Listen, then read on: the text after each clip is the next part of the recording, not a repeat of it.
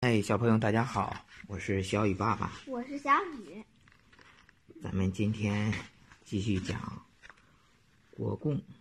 国共国共合作，原来是为了抗日战争是吧？嗯，他们合作了，对吧？对你想但跟是是国共合作，对。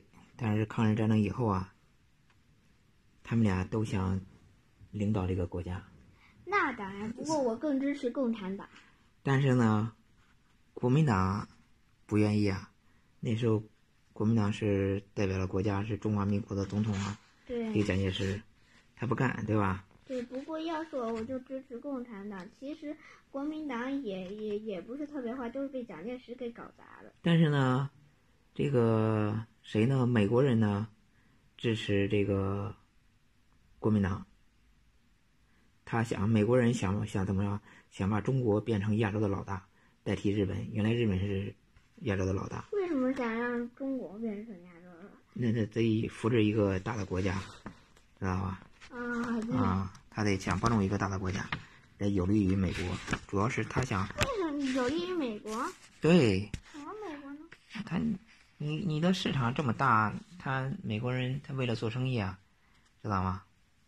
这样自己也可以挣钱，别那他美国人可以把他的东西，西卖给中国啊，对不中国对？也有好处。对，他不想支持共产党，是因为共产党跟苏联一样，跟苏联关系比较好，一直是苏联支持的，共产国际支持的嘛。对，然后那时候如果是共产党那个变成领导的话，是不是就跟苏联站一块儿了？就是嗯美国还挺积极。嗯，所以美国积极支持国民党，对吧？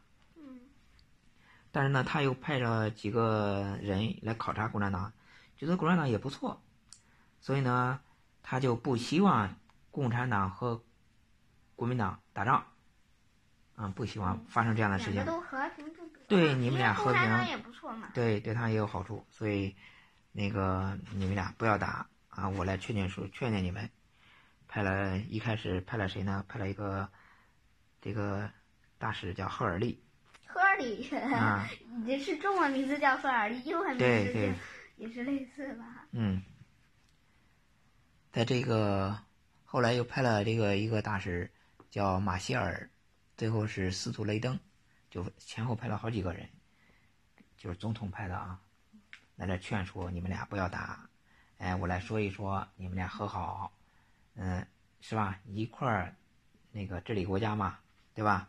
对，但是他想的太简单了，他哪有那一么他一方面呢，但是国民党那时候还听他呢，为什么呢？他那时候不是为了帮助国民党发展吗？对，给了国民党好多钱，我的国民党就为了而且武器、器飞机、大炮给了好多。那时候不是打完仗了吗？对，所以国美民国人的打完仗剩下的武器都给他了，给了好多。国民党当然很感谢他呀。对毕，竟所以给了说他国民好党不听话，他就不给你了。所以蒋介石还老老实实的就听他的话。不过蒋介石也不在乎，给了那么多钱，还还把武器都给了他，当然很感谢。嗯，但是他一不听话就不给了。不过他也听话，你还得听话是吧？给了他多少钱呢？给了他五十九亿美元的援助，啊那相当于中国多少？ 那时候好多钱呢，那时候是属于大钱儿，知道吧对？啊，一美元相当于中国七元。嗯，现在是七元，以前十十几元呢，以前没，以前不知道啊，以以前不知道反正以前哎好可能更多。啊，以前更多，所以呢，这个蒋介石呢也得假装，假装给和平，不能打仗。那他呢？所他以其就实想打，他想打，但是他没有准备好啊，那当然。他经过加这上次战争啊，他的部队都被削弱了，因为他原来他部队在跟日本人在正面战场打得特别狠，死了很多的人，被极大的削弱，都基本上都归龟缩在这个遥远的这个西南地区，就是比方说重庆，重庆不是成成了首都吗？嗯他不是在重庆吗？都他那没个精神了嗯，都也没信心了。都都都在那儿，但是呢，这个谁呢？共产党不是在北方吗？嗯，华北呀、你看倪主任之前在华北，嗯、毛主席在延安那个西北是吧？不是都有自己的部队吗？对，这时候共产党已经有多少人了？这个部队已经有一百多万人了。这个部队，又扩大了。国民党，国民党是有两百多万人，啊，这时候呢，蒋介石觉得要打的话，得准备一段时间。那那当然他了，的部队在南边呢，得去对北方给你打。而且在因为那个国共产党在北方嘛，加上美国那个美美国又不太想让他们打，他就他就假假装和平，所以他一方面准备呢，一方面一边准备打仗，一边呢这个假装谈判，邀请毛泽东去重庆谈判。还邀请打对呀？你看过来呀，来呀，那个咱们谈一谈，谈一谈怎么治理国家，怎么和平建设。其实那时候所有的中国人都不想再打仗了，对不对？那当然，你邀请那毛主席就去了啊，毛泽东就去了。嗯对，毛主席在这个美国驻华大使啊，是吧？这个陪同下，从延安他们派了一个飞机去重庆了。嗯当然专嗯辑嘛，对，去重庆跟他谈，谈呢怎么谈呢？谈呢那蒋介石其实压根儿都没有诚意的，对不对？对，呃，假谈捏捏，谈就说，你们共产党都得听我的，你的部队也得归我，为什么？啊，你也得听我的，都得听我的。那共产坏呀党，共产党肯定不干啊！原来吃吃过亏啊，必须有自己的部队嘛，没有自己的部队有教训嘛，没有自己的部队都被人吃掉了，所以不干，不干，两个人就在那谈啊谈谈来谈去。但是，呃，谈的过程中啊，这个毛泽东啊也不想打仗，因为谁都不想打仗。打仗的话就是中国人打中国人，原来打日本人是吧他们都不？想你现在打是中国啊等于人中国人打中国人，这太不好了，对吧？嗯对啊，所以呢，毛泽东呢一直在让步，一直在让步，说呃，有的说可以听你的，有的可以那个部队也可以听你指挥，是吧？嗯啊，都已经让了很多了，还当时签了一个协议啊，是，但是部队仍然还是我的，签了一个协议呢，叫《双十协定》。十月十号那天签了一个协议，内叫容《是双十什协定么》。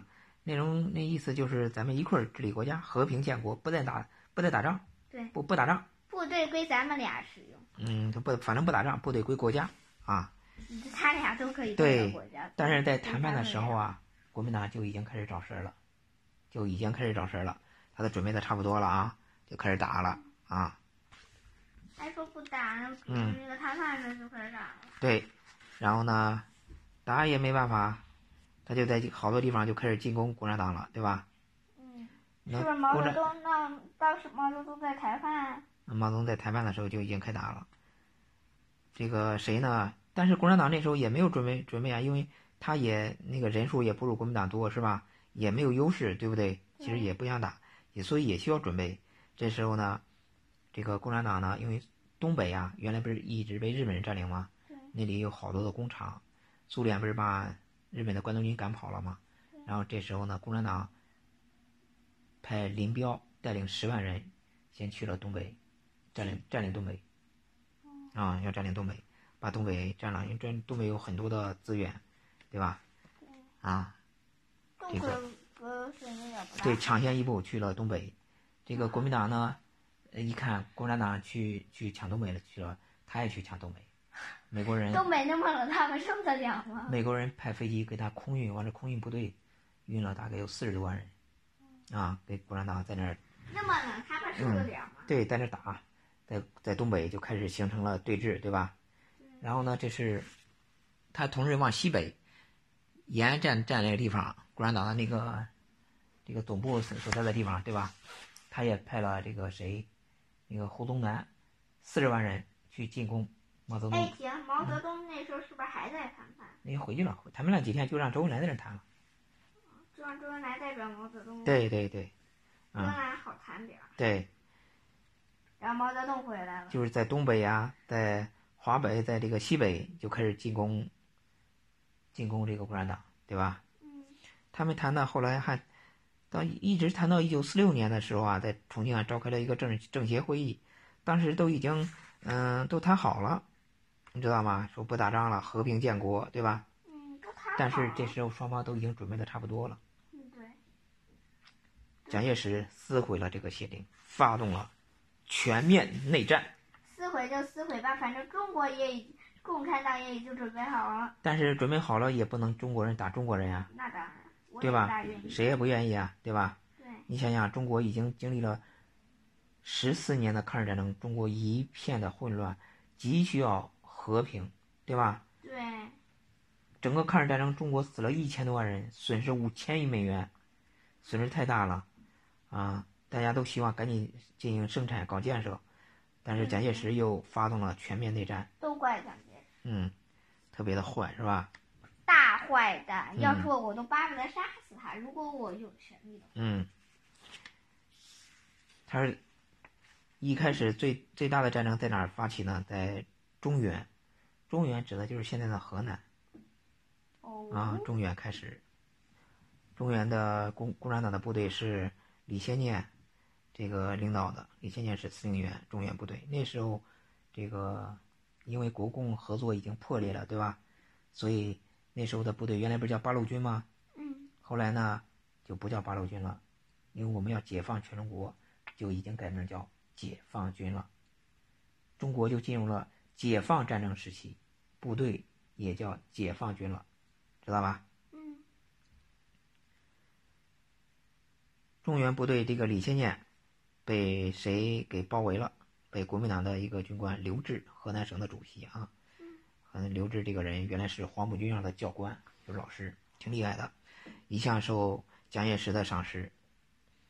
刘峙派了十八万部队，把李先念的几万的这个部队给包围了，要包饺子。那当然以多胜数，一定嗯是呃很多嘛。对，那那李先念呢？李先念别死神奇的跳出了包围圈儿。啊！还 好是神奇的，我可对不希望他死，多优秀一个对人儿。，然后在山东战场，在山东战场，这个国民党的这个陆军司令顾祝同指挥了四十五万人，要跟那个谁干呢？跟陈毅和粟裕。陈毅和粟裕，陈毅和粟裕那时候领导华东野战军，那时候中国已经分了好几个野战军，啊，叫华东野战军，要跟他干。你想国民党那么多人，四十五万人，对吧？对这几万人能嗯干得过吗？对，你说能打得过吗？我觉得不能嗯吧，除非他用以少胜多的办法，对，以少胜多嘛。用战术，对，用很聪明的战术，比如三十六计中有以少胜多的战术。对，这时候就发生了一次，这个在打仗的时候啊，就以少胜多嘛。嗯，只能国民党啊一开始共产党这个部队仗着自己的装备比较好，枪炮都比较先进，而共产党的这个枪炮都不行，对不对？所以对共产党的部队比较轻视，看不上，有点骄傲自满，是不是？有两这个些，兵啊，嗯，对。教官也是，啊对，呃，一开始几仗呢打的损失惨重，后来呢，他们是是共产党，国民党，国民党损失惨重，后来呢，他们比较谨慎，哎呀，稳打稳扎，哎，就比较不敢轻易的去攻打了。后来就形成了对峙，对吧？谁也不敢乱动，你对谁动就露出来了，这怎么办呢？这个陈毅、粟裕想了一个办法，咱们退一退，让他假装认为咱在在跑，对不对？对对对，这个战术你跟我讲过，对吧挺挺好的。蒋介石一看，蒋介石赶紧亲自赶到了徐州，到济南部署兵力是不，是他真的以为下令全部追剿华东野战军。他是他是不是真的认为那个他们有点儿兵有点儿那个害怕，有点儿那个力气不足了？对，哈哈哈。然后呢，这时候跑在最前面的是谁呢？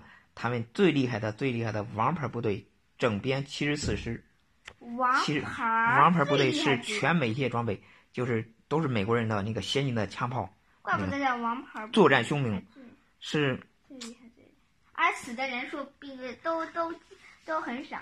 对，在国民党军队中堪称一流，啊，师长叫张灵甫，更是蒋介石最宠信的是啊人。师长吧？，对，原来他抗日战争的时候，就是打的打日本人就打的特别猛，啊，就是最强的部队，最强这个部队也比较骄傲自满，就开始自己先头部队往前上了，往前先追他们。往前先追了。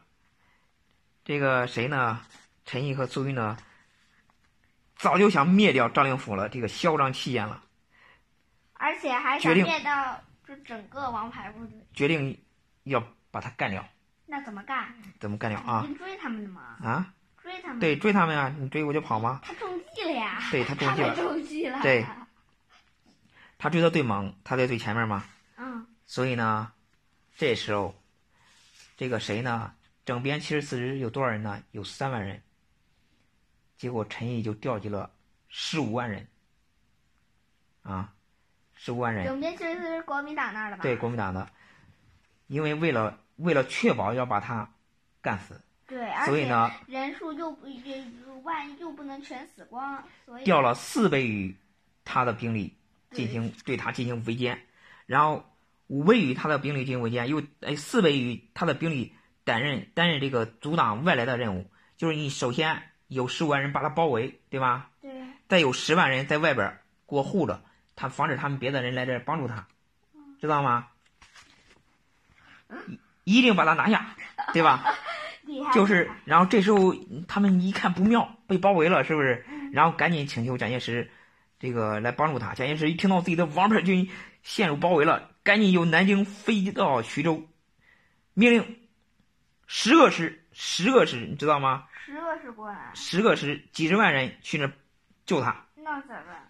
咋办？共产党不是派了好多人在那儿在这儿等着吗？嗯，对吧？专门打你这些援助他的人。